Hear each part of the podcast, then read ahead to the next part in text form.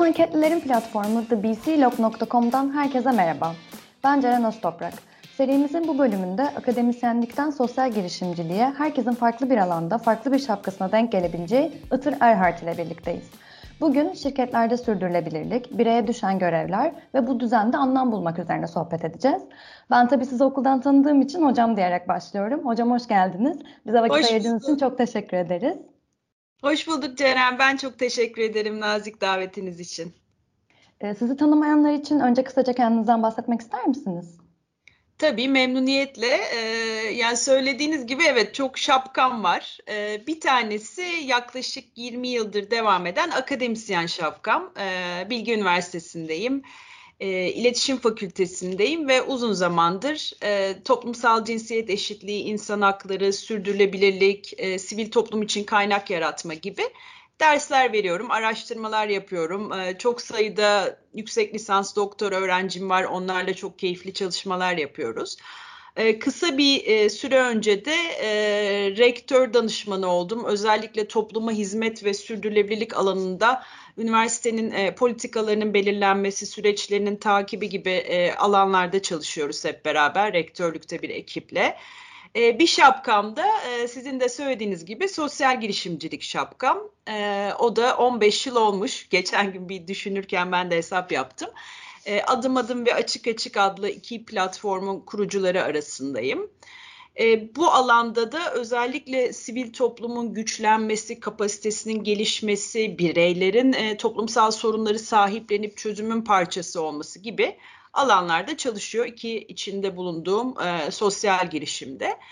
E, başka bir iki şapkam daha var. E, Yanındayız Derneği var mesela çok önemsediğim e, erkeklerin de toplumsal cinsiyet eşitliğine dahil olması üzerine çalışan ve erkekliği e, sorgulayan, sorgulatan çok değerli bulduğum e, bir dernek. Onun danışma kurulu üyesiyim.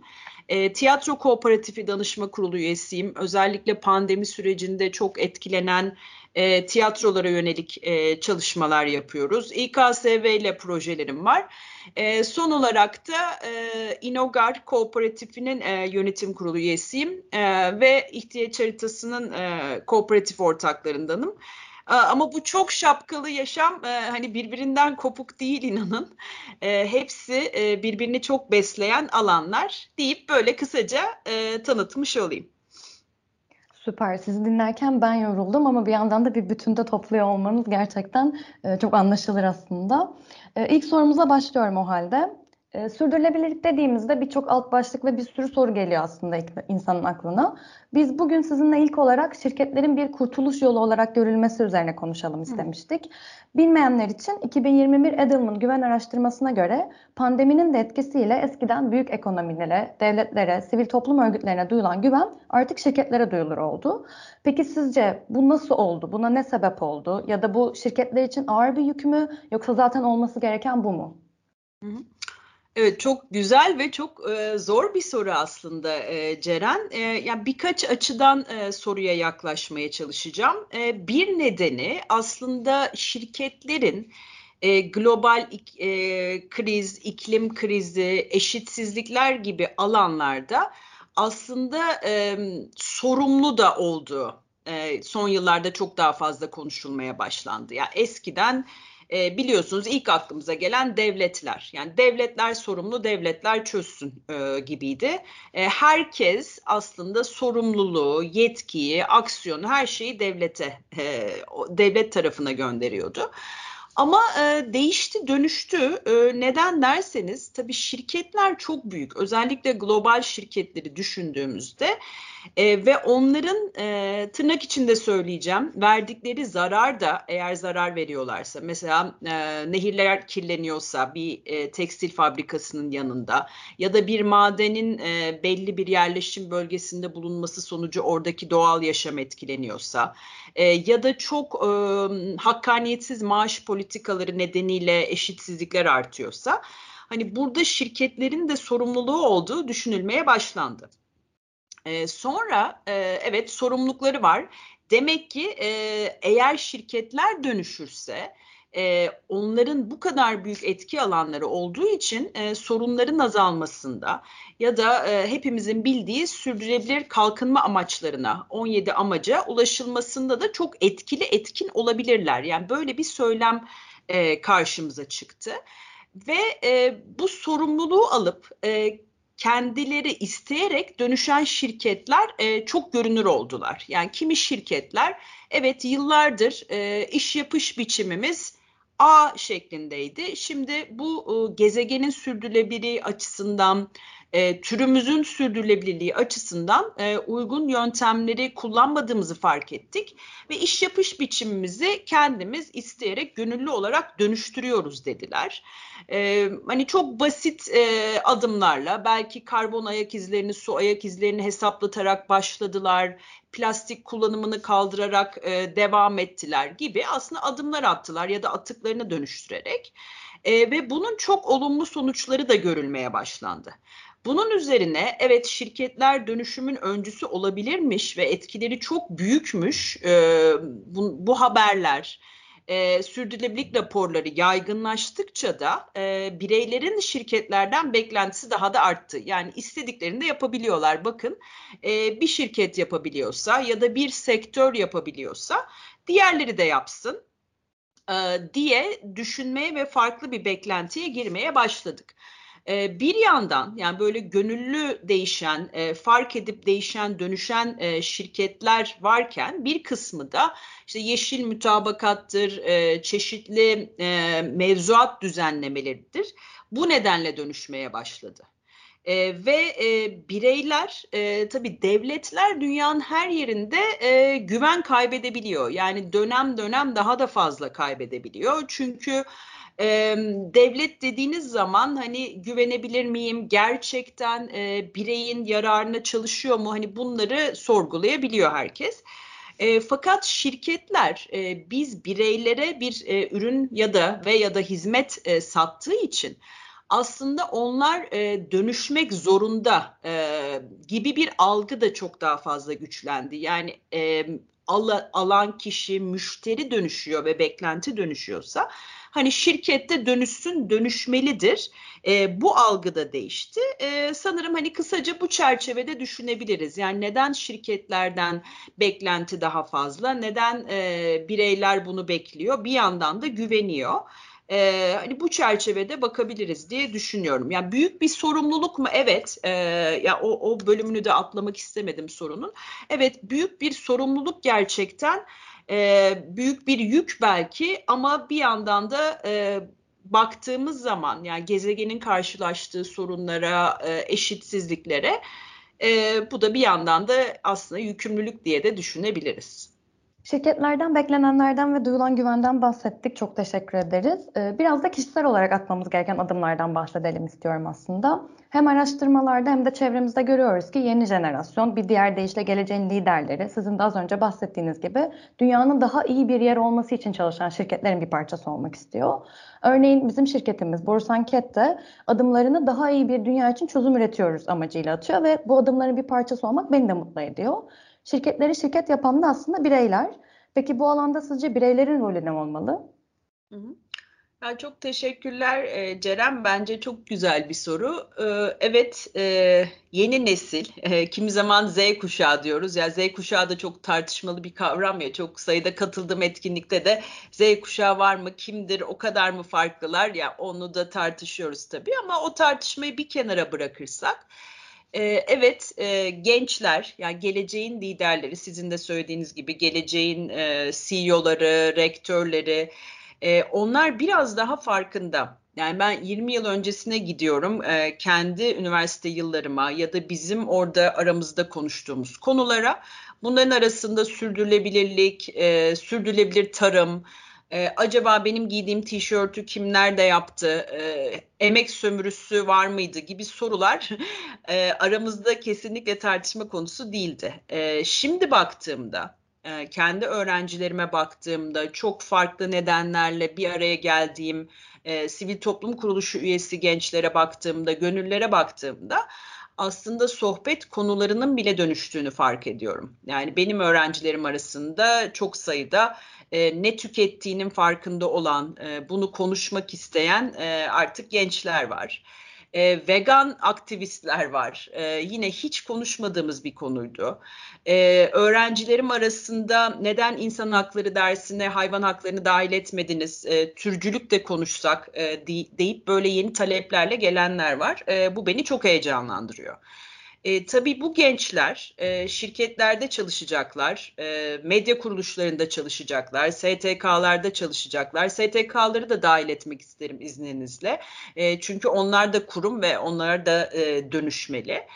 E, tercihlerini e, dediğiniz gibi daha gezegen dostu, daha e, yaptığı etkiyi düşünen, hesaplayan, dönüştürmeye çalışan kurumlarda çalışmak istiyorlar.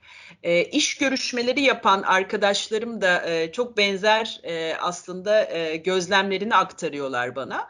E, görüşmeye gelen gençler, yeni mezunlar dahil e, peki siz e, sosyal etkinizi ölçüyor musunuz? E, gönüllülük programları var mı burada?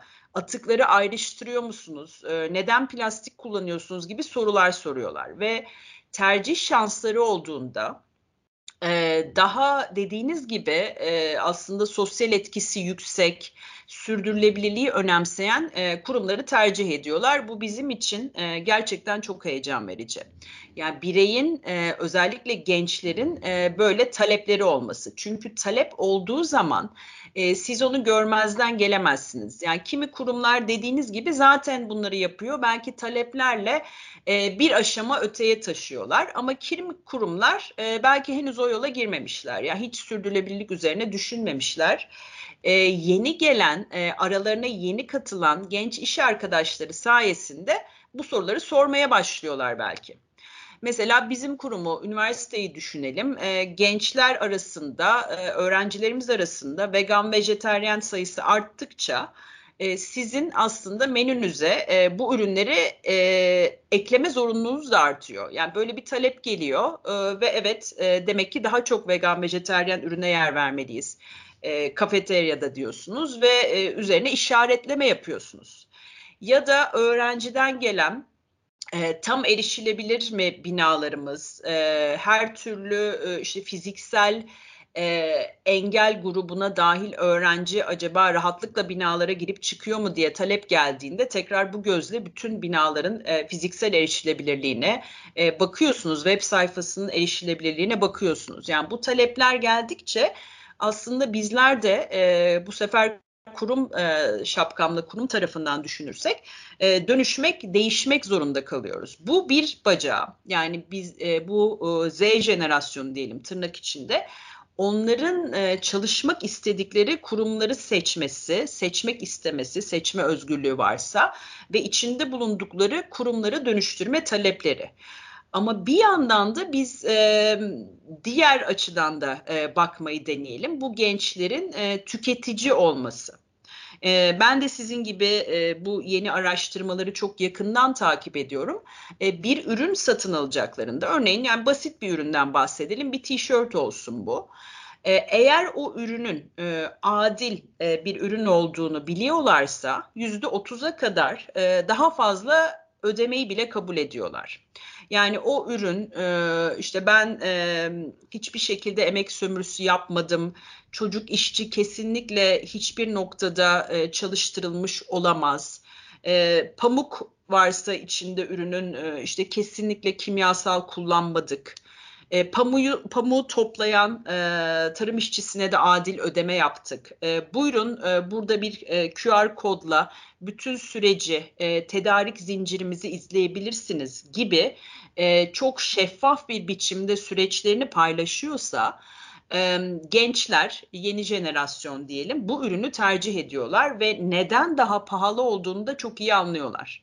E, çünkü bundan 10 yıl öncesine gidelim işte organik bir ürün görüyorsunuz. Aa çok pahalı. Neden daha pahalı? Ya da adi şartlarda üretilmiş bir tişört, bir çanta görüyorsunuz. Neden çok daha pahalı? E, şimdi artık neden pahalı olduğu da anlaşılıyor.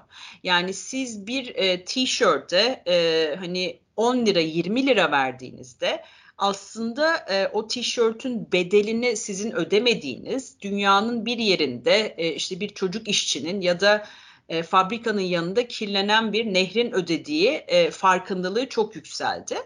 E, o yüzden yani hem çalışan olarak e, hem de tüketici olarak gençlerin talepleriyle e, kurumlar dönüşüyor. Bu bunu ben çok değerli buluyorum. E, çünkü şirketler e, tabii kendi istekleriyle e, masaya bütün bu sorunları yatırıp dönüşüyorlar ama bir yandan da talepleri karşılamak için de dönüşüyorlar ya da bir kısmı e, dönüşmek zorunda bırakılıyor. O yüzden bireyin gücünü e, ben çok önemsiyorum. Yani yaptığım bütün işlerde aslında adım adım da açık açıkta da yani birey sorumluluk sahibi olursa, e, birey talep ederse, birey toplumsal ve ekolojik sorunları sahiplenirse e, dönüşümün çok daha hızlı olacağını, şirketleri de daha fazla motive edeceğini düşünüyorum. Aslında başlangıç noktası farkındalık ve bireylerde de bu farkındalık günden güne artıyor diyebiliriz yani. Değil mi? Evet kesinlikle ve e, talep de. E, yani farkındalık e, birinci aşama dediğiniz gibi fark ediyoruz. E, daha sonra bir sorun varsa bunu görüyoruz ve talep ediyoruz. Yani bu başka türlü de olabilir. E, evet ilk aşamada belki daha maliyetli olur. Yani çok basit bir örnek vereyim isterseniz. Mesela e, damacana kullanımı, plastik kullanımı, plastik tek kullanımlık bardaklar. E, şirketlerde e, pek çok şirkette ben de ziyaret ettiğimde ya da içinde bulunduğum kurumda da e, bunların dönüştüğünü görüyoruz. Çünkü e, bireyler artık kullanıcılar, çalışanlar, ziyaretçiler Aa, neden e, siz de suyunuzu arıtmıyorsunuz? ya da e, tek kullanımlık e, plastikleri, kağıt bardakları e, artık bir kenara bırakıp alternatif çözümlere gitmiyorsunuz. E, ya da gördüğünüz iyi örnekler, mesela bir kuruma gidiyoruz, bakıyoruz bütün çalışanlara e, matara dağıtılmış, bardak dağıtılmış ve tek kullanımlıklar ortadan kalkmış. Aa şu şirket ne kadar güzel bir uygulamaya geçmiş. Biz de yapsak. Yani bir yandan da evet görmek, fark etmek, e, daha iyi olabilecek e, bir durum varsa onu ifade etmek, e, tabii bir adım sonra da talep etmek. çünkü farkındalık aksiyona geçmedikçe aslında çok etkili olmuyor. İlk aşama farkındalık, daha sonra talep, aksiyon bu şekilde birbirini takip etmeli diye düşünüyorum. Süper, çok teşekkür ederiz. Son sorum da aslında bilgiyi doğru tüketmekle ilgili. Biraz da akademisyen şapkanız üzerinden gitmek istersek. Haberlerde ve sosyal medyada hep kötü şeyler görüyoruz ama bazı somut sonuçlar, araştırmalarda gösteriyor ki dünya aslında 40 sene öncesinden çok daha iyi bir durumda. Peki Hı. sizce bilgi kirliliğine erişimin bu kadar kolay, doğru bilgiye erişimin bu kadar zor olduğu bir dönemde biz bireyler olarak anlam bulmak, dünyayı doğru okumak için ne tarafa dönmeliyiz? Evet yine çok büyük bir soru Ceren. E, bölerek ifade etmeye, e, açıklamaya, cevaplamaya çalışacağım. E, şimdi önce e, tabii ana akımda e, yani bu ana akım e, haberleri de düşünebiliriz, e, gazeteleri de düşünebiliriz, dizileri de dahil edebiliriz. Hepsini dahil edersek e, dünya olduğundan e, çok daha kötü bir yer olarak görünüyor. E, bunu 70'lerde Gerbner çok güzel bir e, aslında kavramla e, açıklamaya çalışmıştı. E, mean World Syndrome yani acımasız dünya sendromu.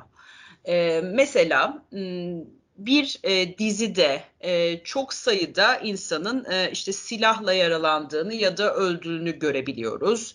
E, işte e, gerçekte olandan çok farklı bir orantıda e, mesela polis etrafta dolaştığını ve suç işlendiğini görüyoruz. Ve bu bizim e, dünyayı olduğundan da daha kötü bir yer olarak algılamamıza sebep oluyor. Ya da dizilerde e, işte herkes şiddet görüyorsa, herkesin evinde bir silah varsa e, sanki sokağa çıktığımız an e, kaçırılabilirmişiz, çocuğumuz kaçırılabilirmiş gibi. Yani bu gayet olanaklı, olasıymış gibi bir algımız olabiliyor. E, bu da e, tabii başka durumları tetikliyor. Mesela güven duygumuzu. Yani sürekli suç, e, kötü haberler e, karşımıza çıktıkça biz yeni karşılaştığımız insanlara da güvenmiyoruz. Yani onları potansiyel tehdit olarak görüyoruz. E, bütün bunlar birbirini tetikliyor. Mesela bir de güven endeksi var. Dünya Güven Endeksi. E, Türkiye burada da oldukça alt sıralarda. E, endikatörler ne diye sorarsanız e, yeni tanıştığımız bir insana e, güvenip güvenmemekle başlıyor aslında. E, Türkiye'de e, sorduğumuz zaman ilk kez karşılaştığınız bir insana güvenir misiniz?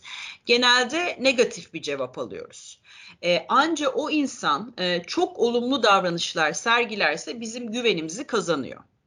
E, tam tersi yerden e, güven endeksinde yukarıda olan ülkelerde e, önce güvenerek başlıyoruz ve karşımızdaki bireyin e, olumsuz davranışları sonucu güveni kaybediyoruz. Yani biz önce olumsuzla başlıyoruz. Bunda da dediğiniz gibi e, tabii ana akımda yer alan e, çok negatif e, bir dünya acımasız kötü bir dünya yaratılan e, bu dünyanın üzerimizdeki etkisi var. Şimdi sosyal medyayla ne oldu? Ee, sosyal medyayla e, haberler çok daha kolay erişilebilir oldu ve çok daha fazla bilgi e, bize ulaşmaya başladı. Bunların yine çok büyük bir kısmı olumsuz. Ee, yine negatif bir e, dünya çiziyor. Ama bir yandan da e, belki daha da e, kötüsü çoğu e, gerçek değil, asılsız e, ve çok sayıda yanlış bilgi içeriyor. Ee, en hızlı da nereden yayılıyor derseniz mesela WhatsApp gruplarından. Onunla ilgili de çok ilginç bir araştırma vardı. En hızlı aile WhatsApp gruplarından e, yayıldığı yani yanlış bilgiyi en fazla yayanın e, aile WhatsApp grupları olduğunu gördük. E, burada ne yapabiliriz? E, yani teyit.org gibi doğruluk payı gibi e, haber doğrulayan yani gerçekten e, böyle bir cinayet işlendi mi? Gerçekten e, işte bu kadar kişi öldü mü? Gerçekten bu insan, e, bu herhangi bir kişi olabilir, e, bir e, yerel yönetimden biri olabilir, STK'nın yöneticisi olabilir. Gerçekten bunu söyledi mi diye e, teyit etmek ve teyit edilmemiş hiçbir haberi paylaşmamak. Çünkü biz paylaştıkça aslında yanlış bilginin yayılmasına ve çok sayıda insanın da bundan negatif etkilenmesine katkıda bulunmuş oluyoruz. Yani bir yanı bu. Evet çok sayıda negatif haber dolaşıyor. Ee, biz bunların e, gerçekliğini, doğruluğunu e, kontrol etmeden, teyit etmeden e, paylaşmamalıyız. Bir yandan da aynı söylediğiniz gibi aslında dünya bundan 20 yıl öncesine e, göre çok daha iyi bir yer. Yani çok geriye gitmeyin. İkinci Dünya Savaşı'nı düşünün. E, İkinci Dünya Savaşı'ndan bu yana e, ne kadar fazla yol aldığımızı düşünün. Yani Birleşmiş Milletler'in kurulmasından işte evrensel insan hakları bildirisinin kabul edilmesine, e, gibi yani çok sayıda olumlu gelişme var. Ya da yoksulluk perspektifinden de baktığınızda yoksul insan sayısının da e, çok daha az olduğunu görüyoruz. E, bunu neden bilmiyoruz? e, çünkü e, hani hepimizin bildiği bizim iletişim alanında e, çalışan öğrencilerimizin de çok iyi bildiği good news is no news yani iyi haber haber değildir. E, kötü haber dikkat çeker okuruz. Yani iyi haber e, evet bugün de böyle iyi bir şey olmuş diye gelip geçeriz. E, bununla ilgili de çok sayıda çalışma var. Mesela benim öğrencilerime de önerdiğim, benim de yakından takip ettiğim Pozi.org diye bir e, uygulama var.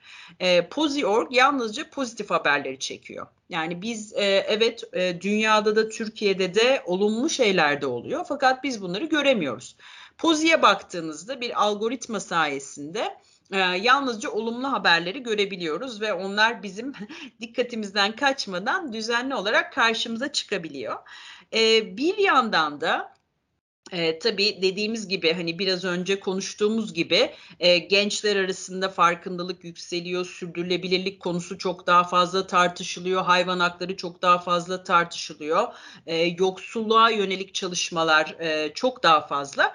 Ama biz bunları göremiyoruz. Nerede görebiliriz? E, bu alanda çalışan e, sivil toplum kuruluşlarını, e, sosyal girişimcileri takip edersek, e, yine diyelim eleştiriyoruz, işte emek sömürüsü yapıldı, gezegene zarar verildi, ürünler üretilirken. E, mesela Good for Trust diye e, bir e, site var. Burada yalnızca adil üretim yapan, e, insana da e, gezegene de zarar vermeyen ürünler üreten e, üreticileri listelendiğini görüyorsunuz. Siz alışveriş yaparken e, onları tercih etmek istiyorsanız aslında toplu halde karşınıza çıkabiliyor. Ee, yani önerim bu olur aslında. Ee, bir yandan e, teyitlenmemiş hiçbir haberi yaymamak e, ve bunun e, en azından daha fazla yayılmasına e, bu şekilde engel olmak. İkincisi ise e, olumlu haberleri de görmek için bir çaba göstermek. Çünkü karşınıza çıkmayacak. E, her zaman negatif haber, e, korku yaratan e, haber daha fazla yayıldığı için e, diğerlerinin karşımıza çıkma olasılığı çok daha az. E, o yüzden de burada da belki aktif e, tercihler yaparak, işte Pozi.org gibi siteleri takip ederek, bildiğimiz, tanıdığımız sosyal girişimcileri takip ederek, e, güvendiğimiz e, sivil toplum kuruluşlarını takip ederek bu alandaki olumlu çabaları görmek e, ve paylaşmak. Yani bir e, sivil toplum kuruluşunun olumlu bir çabasını gördüysek, etkisi yüksek bir programını gördüysek onu da paylaşmak bir şirketin e, yaptığı olumlu bir projeyi gördüysek e, bunu da paylaşmak gerektiğini düşünüyorum ki e, hem bireyler bunlara da maruz kalsın hem iyi örnekler çoğalsın. E, belki de en kritiği e, umudu kaybetmeyelim. Çünkü umut e, kaybedildiği zaman e, birey gerçekten e, yüzde yüz pasif bir konuma geçiyor. Yani ne yaparsak yapalım e, çözüm yok, e, hani bitmiş zaten dediğimizde e, biz pasif bir konuma geçiyoruz ve artık e, hani hiçbir şey e, yapmıyoruz. O yüzden e, olumlu haberleri izlemek, e, bunlara maruz kalmak umudu da taze olacağı için hani bireyin daha umutlu e, dünyaya bakması açısından da çok değerli olduğunu düşünüyorum. Sadece pozitif haber veren bir mecra ne kadar güzelmiş. Ben kesinlikle bugün bakacağım buna. Ee, evet paylaşım çok ama bilgi aldığı kaynağı seçmek, sorgulamak ve bu bilgiyi elekten geçirmek biraz da kişinin sorumluluğunda aslında. Çok haklısınız. Ee, konu dipsiz benim ama sorularım bu, bugünlük bu kadar. Sizin eklemek istediğiniz bir şey olur mu? Evet, e, yani bir nokta bence çok önemli. E, hani başından beri konuşuyoruz. Evet, çok büyük sorunlarımız var. E, pandemide bir kısmı daha da derinleşti. E, evet, plastik kirliliği var. Yani bunu kabul etmek zorundayız. Plastik kirliliği var. E, okyanuslarda plastik adacıkları var. E, biyoçeşitlilik azaldı. E, dünya ısınıyor. E, dünyanın ısınmasından dezavantajlı gruplar e, diğerlerine oranla çok daha fazla etkileniyor. E, iklim göçlerini yaşamaya başladık, daha da fazla yaşayacağız. Gelir adaletsizliği var. E, pandemide biraz daha e, maalesef derinleşti. E, kadın erkek eşitsizliği var, gezegenin tamamında var. Evet Türkiye e, oldukça e, gerilerde toplumsal cinsiyet eşitliği endeksinde. Ama baktığınız zaman %100 eşitliği yakalamış ülke sayısı da çok daha az. Şimdi bütün bu sorunlar e, o kadar büyük ki onları ne devletler, e, ne Birleşmiş Milletler, ne uluslararası e, sivil toplum kuruluşları ne de şirketler tek başına çözebilir. E, ve burada e, bireylerin de sorumlulukları çok yüksek. Yani hiçbirimizin e, diğeri yapsın, diğeri çözsün bana ne deme lüksü artık kalmadı. Ancak e, işte sivil toplum kuruluşları, devletler, akademi, bireyler, şirketler hep bir arada çalışırsak bunları çözebiliriz. Yani öncelikle bunu kabul edelim ve her birimize e, şirket olsak da birey olsak da görev ve sorumluluk düştüğünü ve üzerimize düşeni yapmak zorunda olduğumuzu kabul etmemiz gerekiyor. Yapabileceğimizi e, yapabilmemiz ve e, bugünden yarına değil bir e, plan oluşturarak işte adımlarımızı belirleyerek 5 yıl içinde tamamen plastik tüketimimizden e, vazgeçeceğiz diyebilirsiniz.